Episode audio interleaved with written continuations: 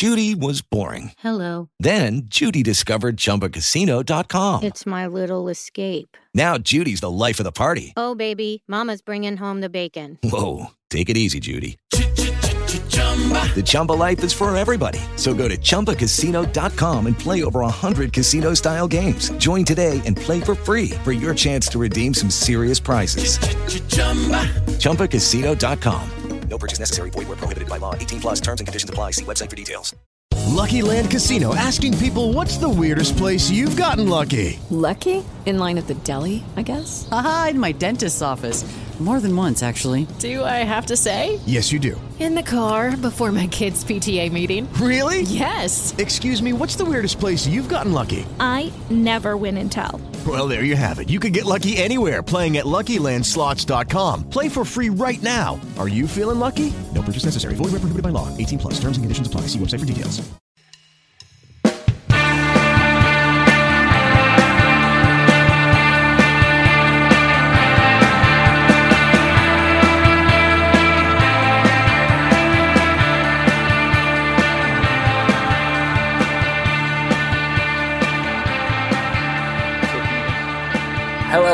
To Batflips and Nerds, the baseball podcast with a British twist. I am your host again, Russell Easom.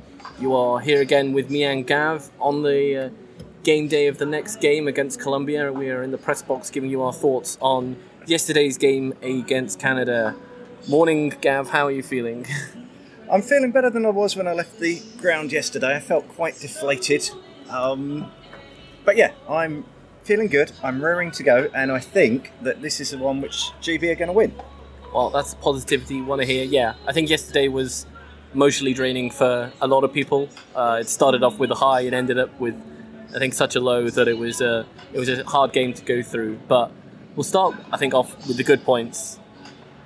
That first three run inning was, I want to say, that's British baseball. At least under this iteration of guys, the the Bahamian players, the Caribbean guys that we have, the way Drew has instilled in them, it was get on base, it was steal, it was made chaos, and they engineered the first run, a double steal, which I basically said in the press box out loud they should just let Koperniak steal because, uh, or, or defensive indifference because if they throw, Chavez is gonna do something, and he did. Yeah, it, it was fantastic that you actually predicted that, or you you suggested what Canada should do. They should just let him go to second, and yeah, we saw the first ever steal of home base, didn't we?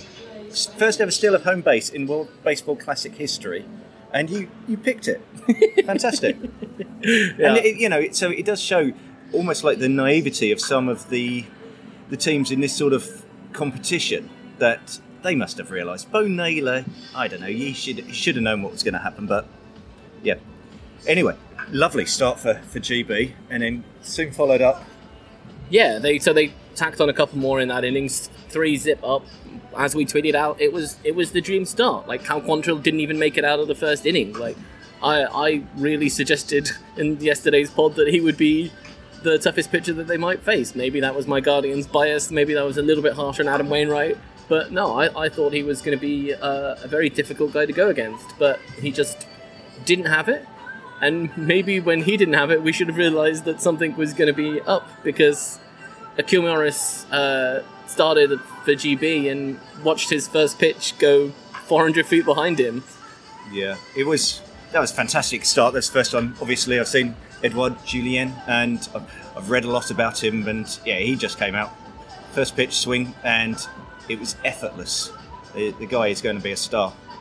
But it it had a lot of the um, London series feel to it, didn't it? Because yeah, Morris he just couldn't find the strike zone, and when he was pulled in the the first inning, ah, I don't, I don't know. It's it just it, it felt like we can't blame the, the the stadium in Stratford or the conditions or anything like we did for the London series, but something was up yesterday.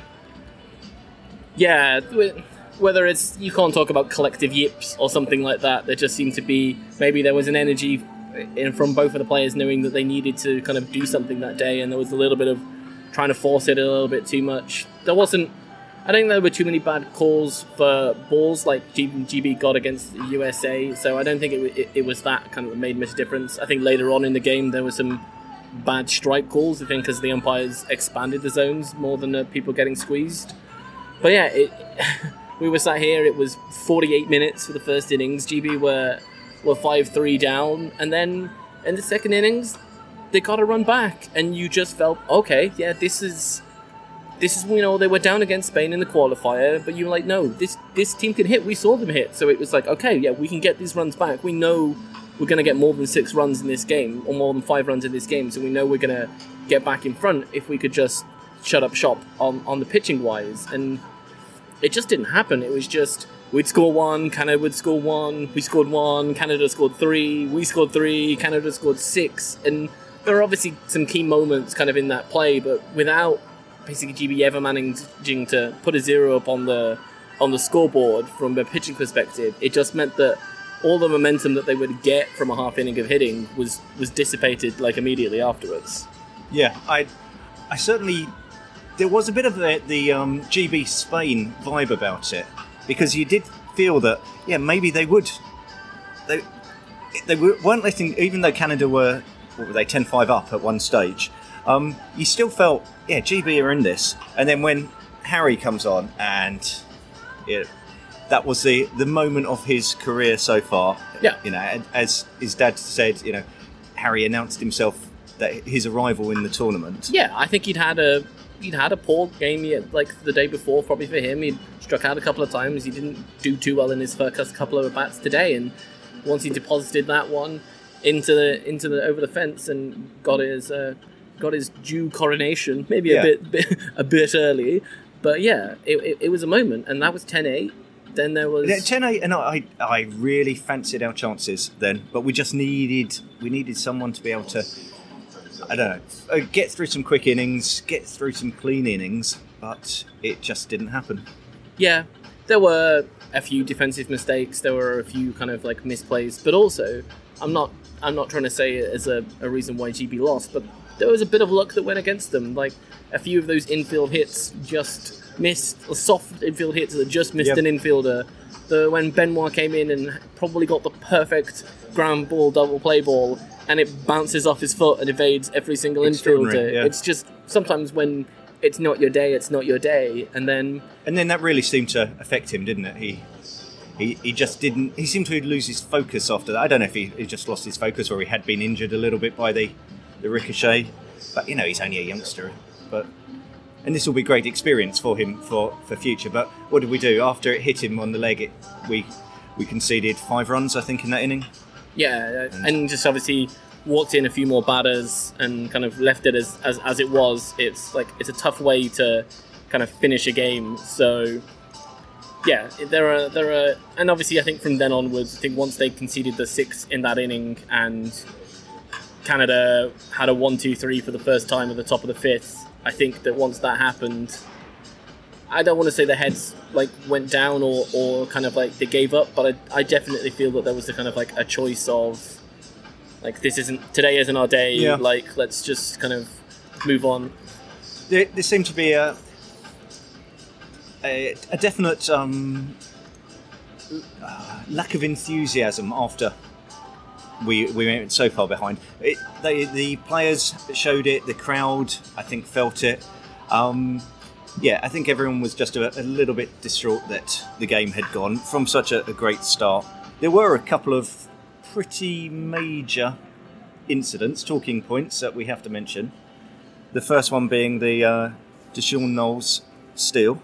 Yeah, and we're, I'm not going to sit here and say that I think it was like I still think it was safe. I've watched it multiple times afterwards on all the TV options that we have. Like I don't want to be coming across as a devil advocate or apologist, but we know that the replay review guys have some different camera angles that we don't see uh, in to us. But from from what we saw, the he was hand was on the bag by the time we saw any deformation of the glove. Now, if you would see it from the other angle, does the glove touch him before it deforms? Don't know because you just don't see that angle. So we just can't work out whether for any reason. And, and I think from like speaking down to the GB guys uh, some of the coaches this morning, like they're all still of the opinion that they don't know why it wasn't overturned either. So it's a big moment. I think obviously like when you look at what comes afterwards like you then can just say like it definitely did change like the outcome of the games you have you've lost a runner on third when that was a one or two run game at that moment so it really makes a difference so what were your thoughts on that play gav on we've just been interrupted, so we had to stop the podcast, and now I've completely lost track of where we were. We're talking about the um, the stolen base. Yep. Yeah. Well, I was down in the crowd then, and there is a massive Angels fans, all probably D'Shawn Knowles' family, and they're sitting just behind the GB fans. And the replay came up on the big screen. I don't think anyone, not even the most biased Canadian, thought that the term, the decision wasn't going to be overturned. So I haven't seen the replays on the TV or social media or anything, but yeah, the feeling in the, the crowd was that was a an incredible decision not to, to go our way.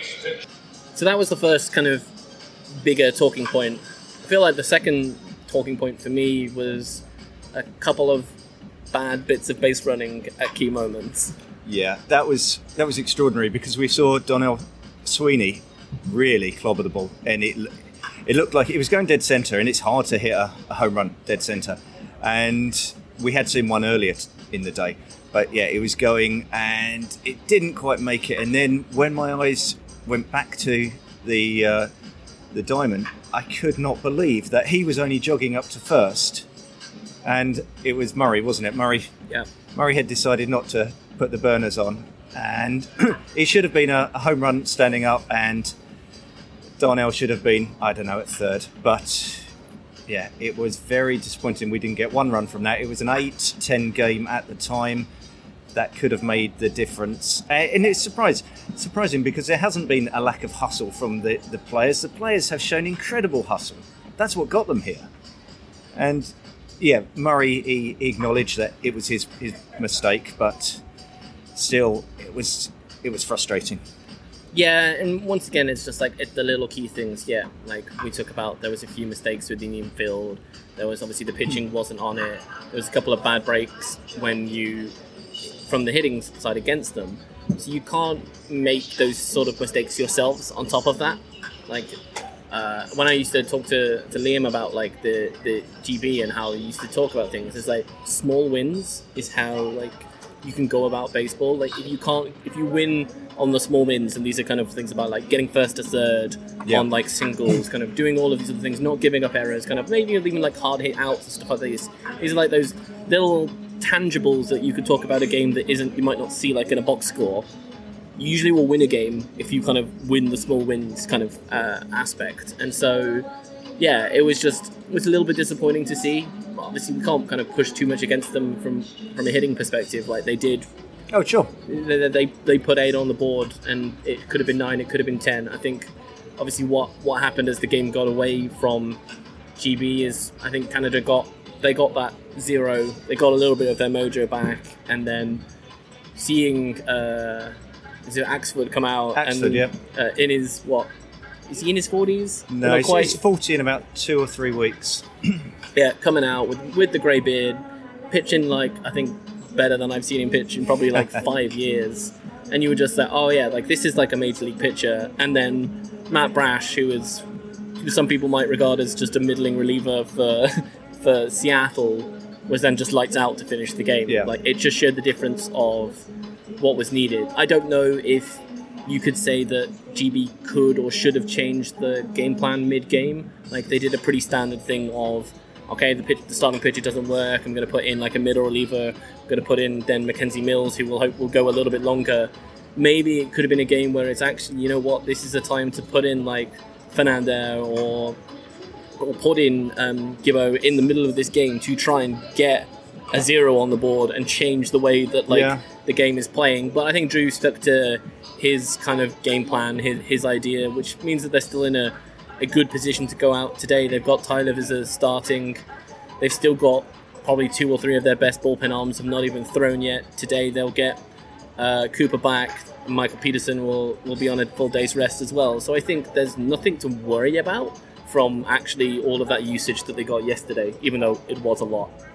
Sure. Well, yeah, they've got some arms which haven't been used at all, haven't they? So, ah, I'm looking forward to seeing Viza. Do you think? Do you think that Drew should ch- change the team? Do you think he should ring the changes in the infield because the infield has been suspect, or do you think he should just stick to the game plan because that was the game plan at the start? Yeah, I think Drew has, has taken an approach of he knows who his probably top 8, 9, 10 hitters are, and I think he's going to put them on the field. We may see some slight shifting in positions, but I think Drew is is and and the whole team they've kind of decided like this is how they're going to play the tournament. They're not going to think that one bad outing, one bad game is going to change their opinions on these players that they've watched for months, years. They've got thousands of hours of probably like watching what this team can do in certain positions. So I think one bad day won't change that. I think we might see like a few changes, but I, I wouldn't be surprised if you kind of see uh, a lineup that's fairly similar to yesterday. Cool. Right. We'll hope that you all enjoy this pod and you all get to uh, cheekily watch this game on a Monday afternoon as it is in the UK. Well, probably Monday evening. It's all after work. You won't actually be seven o'clock. What have I got? I got it completely wrong. well, we hope you're all watching uh, this game. There is a chance that GB can do something today, so we're all uh, have our Let's Go GB caps on. Cheers once again, and please listen to more Bat Flips and Nerds.